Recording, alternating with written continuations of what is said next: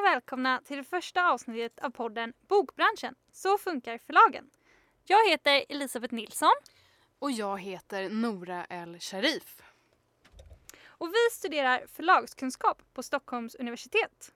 Inom ramen för utbildningen har vi startat den här podden med syfte att informera om förlagsbranschen och vi kommer gästas av flera branschverksamma personer som kommer att dela med sig av tips och råd. Under utbildningen har vi tillsammans med våra kursare skrivit en handbok för Nordiska oberoende förlagsförening, även kallad NOF, om hur man startar och driver förlag. Och vår podd kommer att ta upp några viktiga delar ur denna. Handboken kommer ges ut till alla NOFs medlemmar på årsmötet i april och kommer även förhoppningsvis finnas tillgänglig för alla som vill ta del av den längre fram. Tack så mycket!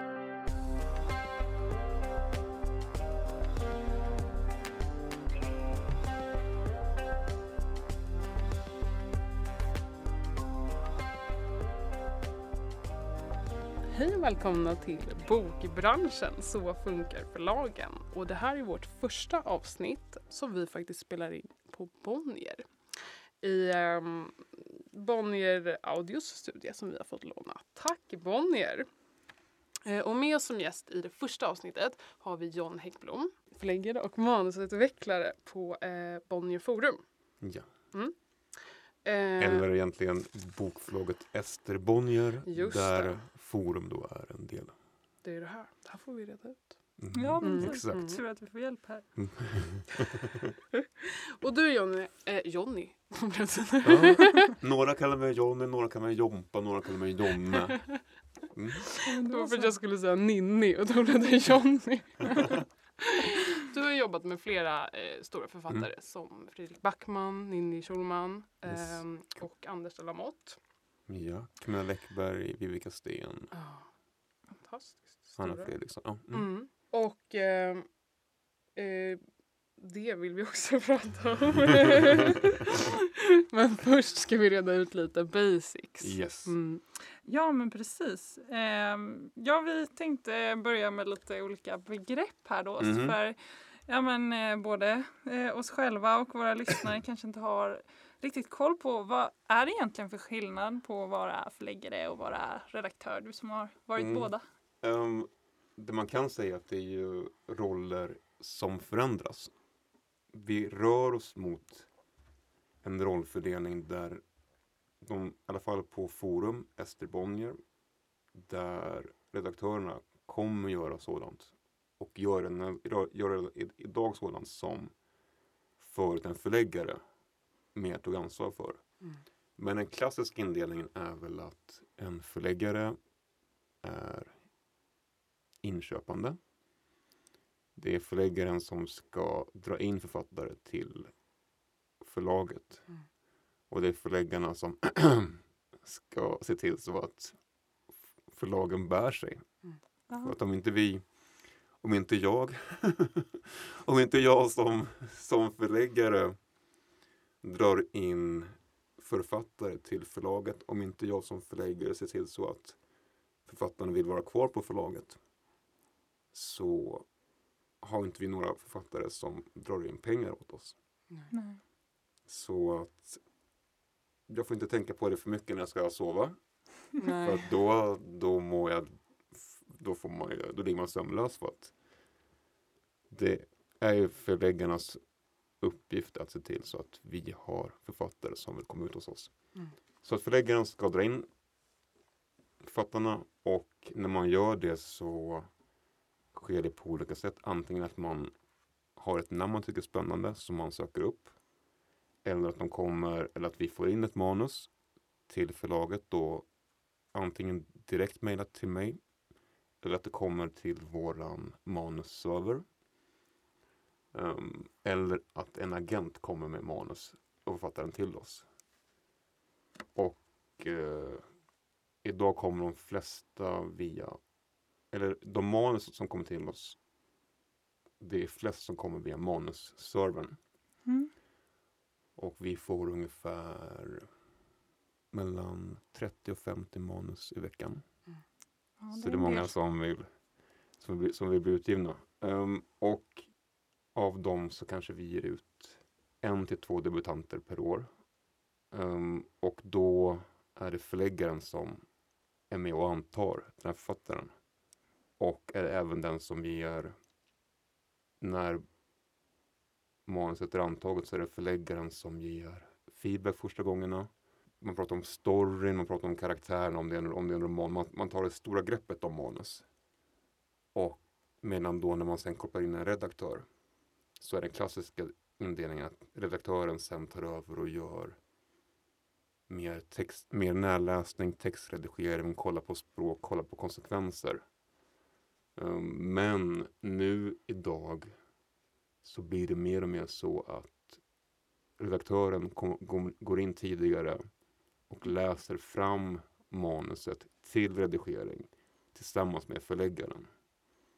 Just, just för att det sker så mycket i branschen och med de stora författarskapen så måste förläggaren vara med och jobba mycket med, för att förläggaren har ju också det övergripande ansvaret för boken, för författarskapet och då ingår ju även lanseringen, det ingår ju även vad som sker mellan böckerna, att man har, att man har kontakt med författaren.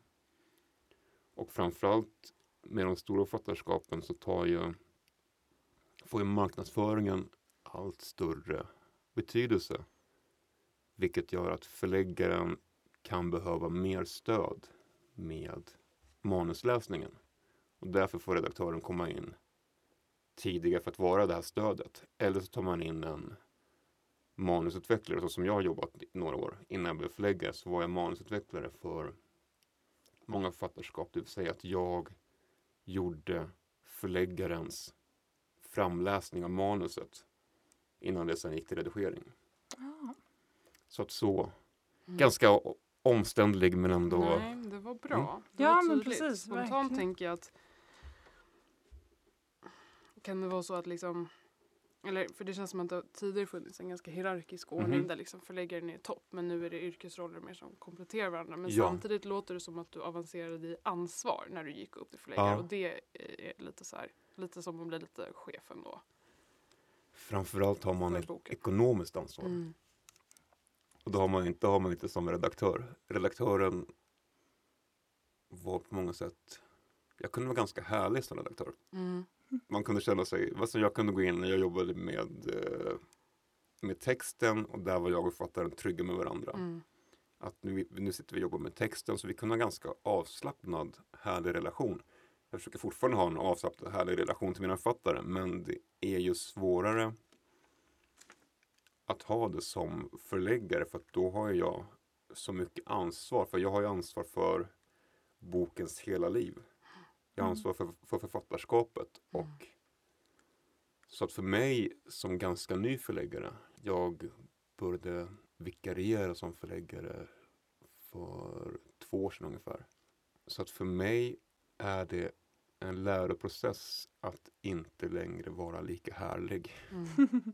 Utan mer liksom känna att ja, det är lite mer senior roll och visa också att det är hos mig som en stor del av ansvaret ligger som Mm. för, för, för bokens liv och för författarens, ja men författarskapet.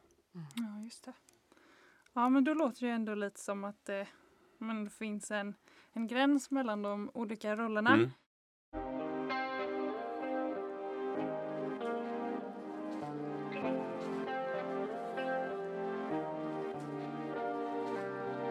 Jag tänker lite så här, när vi började på utbildningen så kunde vi ju ingenting. Och eh, då tänkte jag att editor var redaktör och publisher var förläggare. Mhm. Men ju Det tror jag också är typ 15 år. ja, Ja. och sen började jag mer läsa de här engelska, liksom bland annat den här How to get a job in publishing av Beaverstock. Den är ganska så här glättig och rolig. Men då är det ju liksom, ju mer jag läser så bara, nej men de beskriver ju det som en förläggare, Förläggare gör. Ja. Och då börjar jag tänka, är publisher förlagschef? Eller vad, är, vad säger du om du reser till Mallorca? Vad säger du att du jobbar med då? När jag reser till Mallorca och går på stranden Ja, och kollar in, kollar in en, träffar en eh, snygg kille från Ja. Mallorca. Ja. Precis. Och What do you do? Och John säger då, Jag är... då är jag, vad är jag? jag tror att min roll som förläggare motsvarar ungefär senior editor. Mm. Editor eller senior editor. Mm. Och sen så har du ju det som vi säger. Och nu återigen rollernas förändring här i Sverige. För att förut när en redaktör mer gjorde språkgranskningen Mm. och kollade konsekvenserna och sånt där.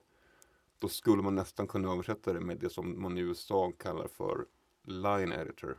Mm. Alltså den som läser linje för, eller rad, Mm. rad för rad. Ehm, för att en senior editor i USA, eller en förläggare då, de, så de, de gör den här allmänna läsningen och sen så gör de även någon redigeringsvända Mm. med sin författare. Och sen så går det över till en line editor. Mm. Eller kallas även ibland copy editor om vi ska Mm. ställa till det ännu mer Just för det, med alla de olika Mm. begre- begreppen.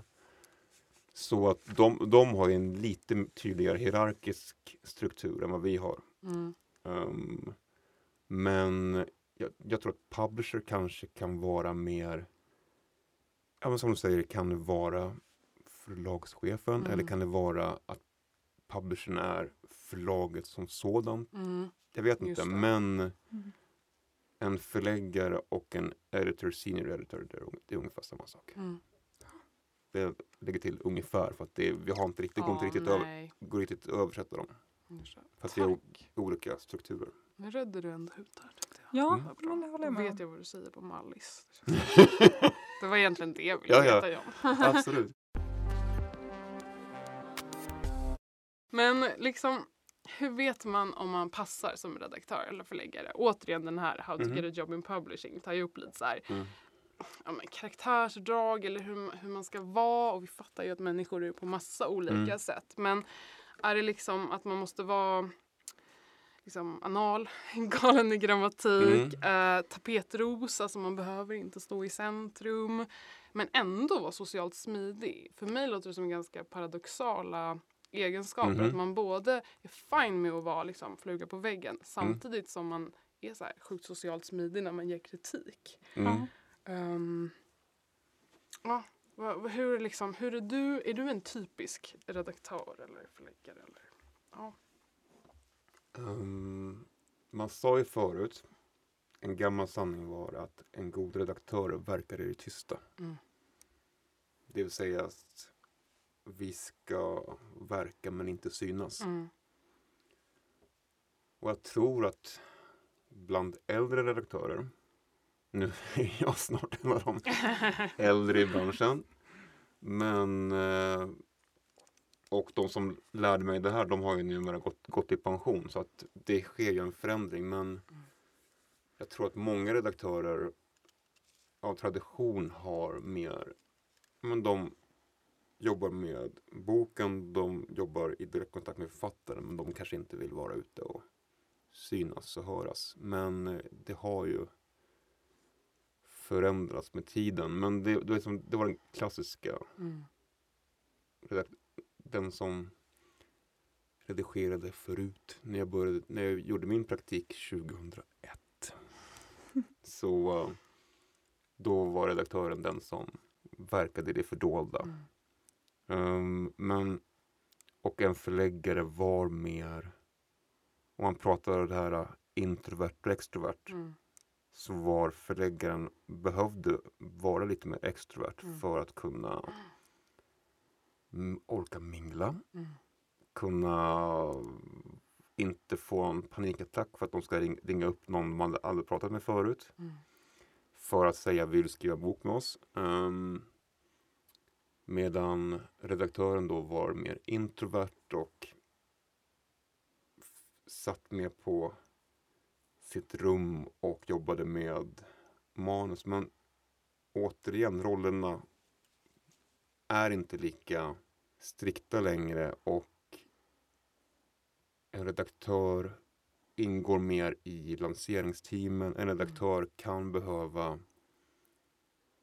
behöva följa med på olika event så att idag kan en redaktör behöva vara lite mer extrovert än man har Mm. varit rent klassiskt.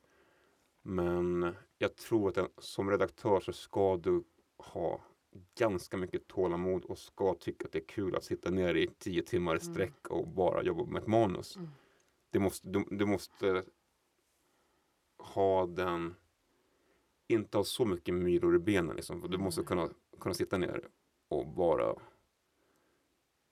ibland sitta med en enda sida. För Mm. att den sidan i, i romanen kräver så pass mycket av dig att den här sidan måste bli bra. Så att nu sitter jag här en hel dag och bara ägnar mig åt den här sidan av manuset. Fast manuset är på 500 sidor. Så att det måste, som redaktör måste du vara så nördig Mm. att du kan gå igång på att bara jobba med en scen eller en sidan under en hel arbetsdag. Mm. Medan förläggaren gör lite mer övergripande läsning och ser mer övergripande story, övergripande struktur, tänker mer på karaktärsutvecklingen. I alla fall än vad redaktören behöver göra och ska kunna tycka att det är kul att gå till en fest och inte känna någon Mm. och kunna mingla där och kunna gå därifrån och tio pers har fått ditt visitkort. Mm. Och där är inte jag än kan jag säga. Nej. Nej, intressant. Man förändras ju också under livet tänker jag. Mm. Men vad har du, vad passar, passar dig bäst tror du? Eller är det båda? Eller liksom, vad är na- naturligast för dig? Sitta ner en hel dag med, med, med text eller sälja in en bok och prata om Mm. boken och jobba liksom? Eller, eller du är så komplex och du har liksom... Ja, alltså jag har ju allt. Självklart, det Så ifrågasätter det inte. känner man ju. Fantastiskt. Men vad ska jag säga, så här. Ehm, för några år sedan, om man räknar med min praktik så har jag då 19 år i branschen. Så Mm. att det är, när jag säger för några, det kan ju vara allt från 5 till 10-ish år sedan. Men Simona Arnstedt var på Forum och, vi skulle, och jag skulle vara hennes följeslagare på en bokens afton någonstans i, i Sverige. Mm. Jag kommer inte, ihåg- kommer inte ihåg vilken ort det var. Och jag var fine med att vara följeslagare. Det kände jag att ja, men jag, jag hör till förlaget. Simona behöver sällskap till Bokens afton. Jag kan absolut vara hennes sällskap. Och hon och jag connectar. Vi, kom, vi kommer ha kul ihop. Och så ringer Yvonne Hilmo till mig. Och Yvonne Hilmo är den som som på Bonnierförlagens försäljningsavdelning är den som håller i alla författarresor och författarmingel och sånt där. Så hon ringer mig och säger Hej John, um, moderatorn till uh, morgondagens bokens afton är sjuk. Kan du tänka dig att moderera här, hela, hela den här aftonen? Och jag får så här ett bryt. Ja. Va? Nej, det kan jag inte göra. Aldrig i livet. Och, och om jag som redaktör ska behöva ställa upp på sånt här bara för att jag ska vara följeslagare kommer jag aldrig, aldrig mer någonsin göra det här. Och lyckades då slippa vara den som skulle- skulle vara moderator för tack och lov så var det en av författarna var en van talare. Så en av, en av, en av författarna den kvällen tog hand om hela modereringen av Mm. av kvällen också. Men eh, sen så något år senare så ville Ninni Schulman prata om, för hon uppskattade redigeringsprocessen. Så hon ville prata om, om redigeringsprocessen på bokmässan. Och så då skulle jag på bokmässan ha ett samtal med Ninni Schulman på scen och känna att men det där kan jag väl göra för att jag är ganska jag vet ju vad, hur redigering går till för jag har gjort det några år. Liksom. Så att det, där känner jag mig trygg. Och jag känner mig trygg med Ninni, vi gillar varandra. Så att då satt vi där på scen inför, inte jättemånga, men säg 50 pers och pratade om redigering. Och det var jätteroligt. Um, och sen dess har jag, gjorde jag som, har gjort fler och fler som scensamtal. Har börjat moderera samtal på bokmässan och på crime time, pratar på förlagskunskapen, vilket jag inte skulle gjort för tio år sedan. Det skulle varit alldeles för läskigt. Um, och håller också kurser på förlagsklubben. Så att där har det skett en liten, Mm. där har jag, där har jag gjort, varit tvungen att göra en, en, en resa inom mitt yrke. Att faktiskt gå från att få en panikattack och, och skrikgråta på stackars Yvonne Hilmo till att uh, tycka att ja, men det här är, det är rätt okej. Och det var väl när jag började tycka att det var ganska okej som jag sen kunde våga tacka ja till Mm. när, forum, när då Adam Dahlin som är forums, forums litterära chef, när han frågade mig om jag ville gå upp till förläggare så kunde jag tacka ja. Just för att jag har gjort en resa. Jag har känner mig tryggare bland folk än jag gjorde när jag redigerade och helst ville bara sitta, sitta på kammaren med manuset. Mm. Så. Mm, fint ändå. Och jag måste säga, vi har uppskattat dina... Du har ju pratat med oss Mm. tre gånger tror jag. En gång Mm. här på Bonnier Mm, och två just det. på... Vi har uppskattat det så mycket. Och det Ja. vet jag att många har gjort. Tack så mycket. Ja. Kul. Verkligen.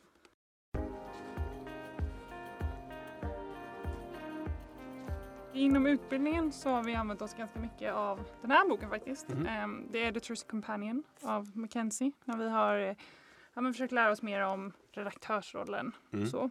Och eh, där framhäver hon bland annat att eh, majoriteten av redaktörerna inom i alla fall den anglosaxiska världen är kvinnor. Mm. Skulle du säga att det är likadant på den svenska förlagsmarknaden eller skiljer det sig här? Det är, alltså majoriteten är kvinnor. Men det är mycket mer, eller många, många fler män i Sverige än det är i, i USA och Storbritannien. Ehm, har du någon idé om så här, varför det förhåller sig på det sättet? Att, ehm, varför det är så mycket kvinnor som vill bli just redaktörer? Eller så? På min tid, och det är ju då 20 år sedan. Så, men alltså av tradition. Jag tror, jag, jag tror att det är tradition. Jag tror inte, alltså att så var det flera kvinnor som läste, som skrev, som, jobb, som, som läste böcker. Och det var fler män som gjorde någonting annat. Och jag tror att det kanske, det, det kanske den, den traditionen fortfarande. Men att här i Sverige så är det vanligare att även män läser och skriver och, och jobbar med böcker. Mm. Men så att det, det är nog tyvärr traditionsbundet. Ja. Men sen så vet jag också om att, vilket ni får med och kämpa emot, så är ju lönerna ganska låga i bokbranschen och framförallt på förlagssidan. Just för att det är ett av, av tradition ett kvinnodominerat, kvinnodominerat yrke. Mm. Och yrken som är kvinnodominerade har ofta av någon jävligt konstig anledning lägre snittlön. Medan på sälj och marknadssidan där det av tradition är fler män så är lönen ofta högre. Ja. Så det är också det är ju väldigt alltså, så där har ju traditionen ställt till det om man kollar på, om man kollar på lönerna. Mm. Mm. Så välkommen till ett Det blir... hög löne. Ja, men det, får, det får vara ditt jobb då när du, när du kommer från Handels att Jag tänker faktiskt dra upp lönerna i branschen. ja, men Mm. precis. Eller gå till sälj. Marknadsföring. Ja. Dra in de stora cashen. Jag tänker på utgivningsbeslut och nu går vi väl till din roll som förläggare mer. Vad är det egentligen och vem tar det och vad baserar man det beslutet på? Det är en ganska lång process. Mm. Först ska ju någon på förlaget gå igång på det här manuset. Antingen att man har sökt upp det själv eller att det har kommit till dig. Som jag babblade om där i början. Att vi har då vår manusserver dit, dit vi får ungefär 40 manus i veckan. Och vi har agenter som skickar manus till oss. Och vi, kanske, och vi söker även upp själva. Och när jag som förläggare går igång på ett manus så kanske man vill ha en second opinion. Det vill säga att till exempel i manusgruppen. Manusgruppen läser de som kommer till manusservern. Så då har vi, sitter ungefär fem sex redaktörer i veckan och läser de manus som, som har kommit in under veckans gång, det vill säga ungefär 40 manus. Och då snabbläser man ju, man, man hinner inte läsa dem noggrant, så, så vi snabbläser dem. Och går vi igång på någonting så läggs det ut på en lektör. Och så tar lektören ställning till det. Och rekommenderar antingen att jag tycker ni ska anta det här eller jag tycker att ni, det här, varför skickar ni det här till mig? Det var ju det sämsta jag läst. Um, och då, om, om, lek, om lektören går igång på det så tar man det vid, manus vidare till ett, ett diskussionsmöte. Och jag, jag sitter i diskussionsmöten för skönlitteraturgruppen, det vill säga att de förläggare som har skönlitteratur som inriktning sitter i den gruppen tillsammans med en kommunikationsstrateg och tillsammans med den litterära chefen. Och då pratar vi om de manus som antingen jag som förläggare har gått igång på. Jag, jag har haft kontakt med de författare som skrev ett manus som jag fick och som jag tyckte var, men jag tycker det är svinbra. Eller så har vi, har vi då fått ett bra lektörsutlåtande på ett manus som kom, som kom spontant till manusgruppen. Eller så har vi fått ett spännande manus från en agent. Och då pratar vi om det här manuset i, i den här uh, diskussionsgruppen. Och då ska jag få igång de andra förläggarna, för de att brinna för det också. Och tycka att det här låter ju jättespännande. Eller så säger de, ja men det var väl okej okay, men det här förlaget gav ut en exakt likadan roman för ett halvår sedan så att det kanske var den som det, som det fanns plats för. Um, eller så säger kommunikationsstrategen att ja, jag tror inte att vi kommer kunna sälja den här så bra som du hoppas. Att jag, så att jag rekommenderar att vi inte, att vi inte antar det. Um, men om alla går igång på det så för att alla måste gå igång på det för att förlaget ska kunna känna att vi kommer, vi kommer brinna för det som förlag. Så alla, ska gå, så alla bör gå igång på, på det här manuset. Så då kommer jag kanske be en eller två kollegor att läsa det också. Så att vi är, vi är flera på förlaget som har läst det. Och sen tar man det vidare till ett utgivningsmöte. Och till dess ska man då ha fyllt i alla förkalkylerna och fyllt i massa parametrar om boken, om författaren och man fyller i också fördelarna med det här och även nackdelarna. Vad man ser som att ja, men det, här kommer vara våra, det här kommer vara våra utmaningar med att anta, om vi antar den här boken. Um, och då tar man på utgivningsmötet ställning till bokens både fördelarna och även utmaningarna. Om man tar ställning till manusets kvaliteter, om man tar ställning till manusets, om det, om vi kommer få en bok som säljer. Och då är det då, utöver då förläggarna, litterära chefen och kommunikationsstrategen så sitter även säljchefen med på det här mötet. Och även eh, förlagets VD. Så att vi, det är då, för att det här, nu, nu är det liksom allvar. Och även kommunikationschefen. Så att det är liksom, så då ska alla på det mötet också gå igång på det här. Så det är liksom några steg på vägen innan man har fått boken antagen. Och det är inte bara jag som förläggare som säger att shit, det här är jättebra, nu kör vi. Utan jag måste få med mig i typ två eller tre steg mina kollegor. Och även då få med sälj och PR-sidan på det också. Att de också känner att det här måste vi gå igång på. Då blir den förhoppningsvis till slut antagen. Mm. Och ibland har man också så att vi, vi diskuterar ett manus på vårt diskussionsmöte som vi har gått igång på. Men där, som alla älskar och alla vill ge ut. Men sen så är det andra förlag som slåss om det också eftersom det kommer från till exempel en agent. Men vi måste ju dra igång våran process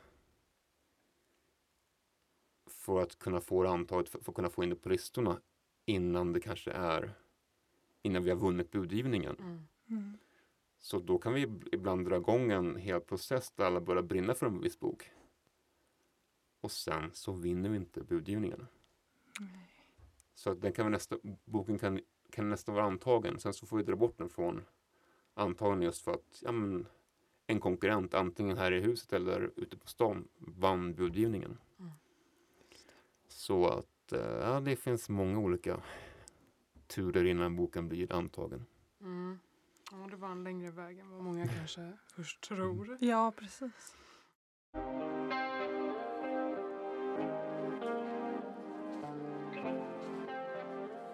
Du har ju varit redaktör mycket längre än, förfa- än förläggare. Ja.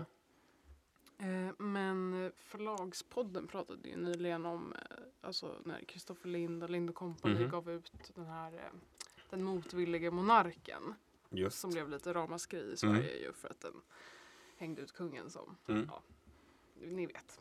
Att han köpte kaffeflickor eller vad, gick på strippklubb och vad det var. Mm.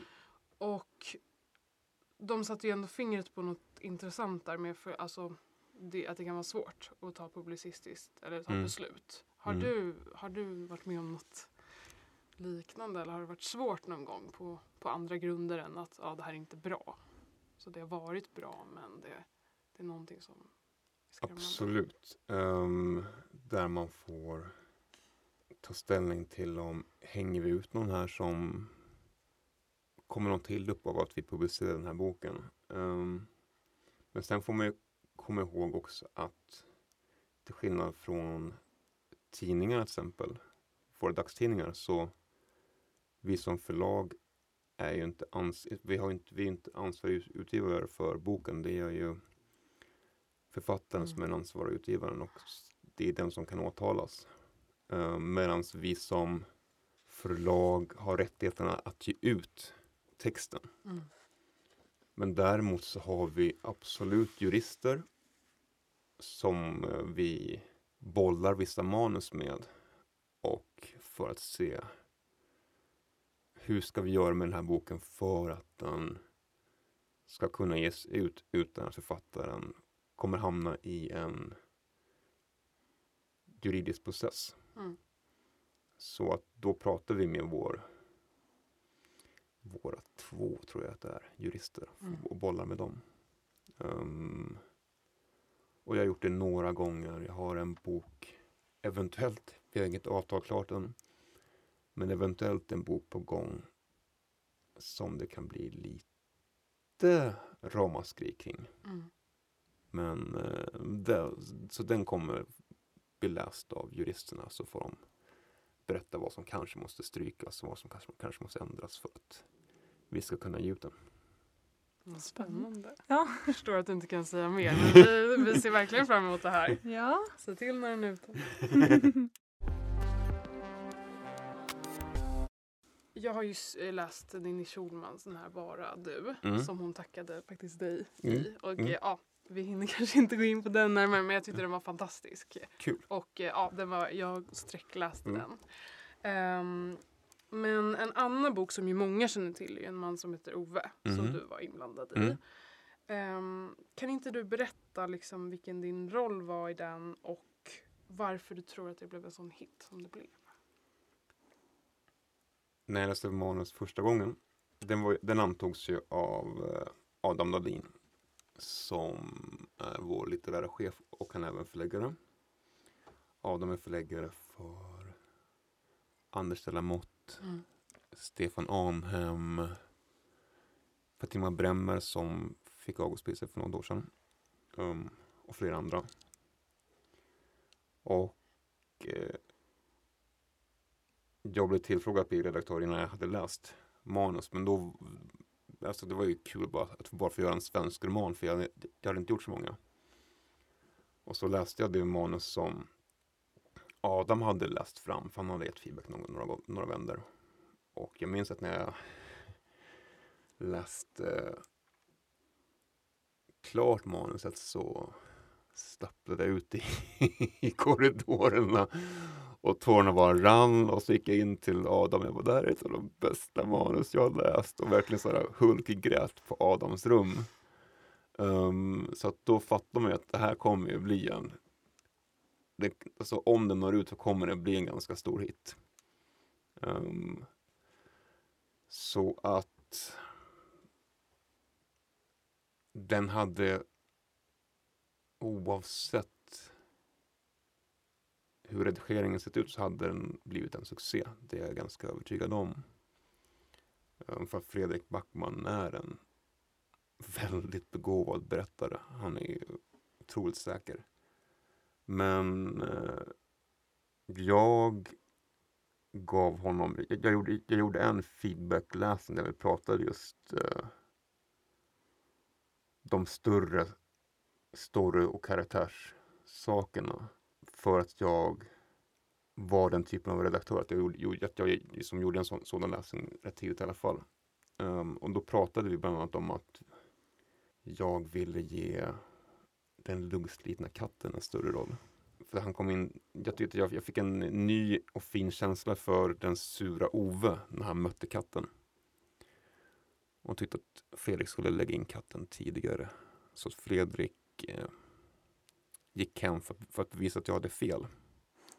Så han skrev, bara för att visa hur fel jag hade, så skrev han in katten tidigare i, i manuset. Och sen så bara, okej, okay, det här blev ju bättre. Och då sa han, okej okay då, John, du har testat och du hade rätt. Så att vi, vi gjorde några, några sådana förändringar för att visa Oves mänskliga sida mm. tidigare. Samtidigt som man fortfarande, det är som, det är ju en bok där man närmar sig Ove mer och mer. Och det tar ett tag innan man inser exakt hur känslig och varm Ove är. Så att det, det görs ju fortfarande väldigt, väldigt skickligt. Men vi, vi gav in, vi, eller vi gav läsaren fler antydningar om Oves värme och djup tidigare och det tror jag har varit lite grann av en vinst för boken. Att, jag, jag tror att man, man tycker, man blir mer nyfiken på Ove och har mer sympati för Ove redan innan man får veta exakt allt som hände med eh, hustrun. Um, samtidigt som det fortfarande är så att man är lite Han är fortfarande en, en grumpy gubbe liksom. Som man sen lär känna och man får komma nära och man Även vid den tionde läsningen så hulkgrät jag för att det är så berörande i slutet när den man man har fått följa får se honom få sin familj. Sådär. Mm. Du berättar gripande om Mm. tycker jag. Ja, verkligen.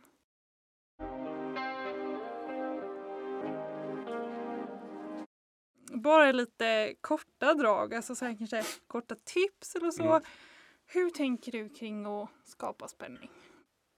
Jag tror att vi behöver bladvändare. För att idag så läsarna läser allt, lyssnar på allt. De ser jättespännande tv-serier på Netflix och Game of Thrones. Eller eh, Netflix och HBO bland annat då Game of Thrones och eh, House of Cards och alla som väldigt bra tv-serier med oväntade vändningar. Och jag, för mig när jag manusutvecklar det är att få en tydlig karaktärsutveckling. Att man får se en karaktär som gör en resa. Och en karaktär utvecklas och gör en spännande resa om hen stöter på riktigt stora utmaningar. Så att det finns hinder på vägen. Så att det pratar jag mycket om med, med mina fattare. Hur ska vi göra karaktärens utveckling så gripande som möjligt och så spännande som möjligt och hur ska vi få läsaren att förstå vad den här personen vill uppnå och hur ska vi göra de sakerna som står i vägen för den här personens mål? Hur ska vi göra de hindren så stora och svåra som möjligt. Och det, det är det som vi kan ägna är som en arbetsdags feedbackmöte åt att diskutera. Mm. För att se- om vi, om vi sätter karaktärens resa och om vi sätter utmaningen som står i vägen så om, om, det, om det sitter så då får man en, en spännande bladvändare. Mm. För då kommer det andra naturligt. Precis. Ja, du har ju sagt att dina inspirationer är Disney, Mhm. Buffy Mm. och Stephen King. Och det Mm. har vi verkligen burit med oss så här ledord. Jag tycker det är Ja. fa- fantastiskt. Mm. Och ehm, ja, det finns mycket Mm. göttigt där.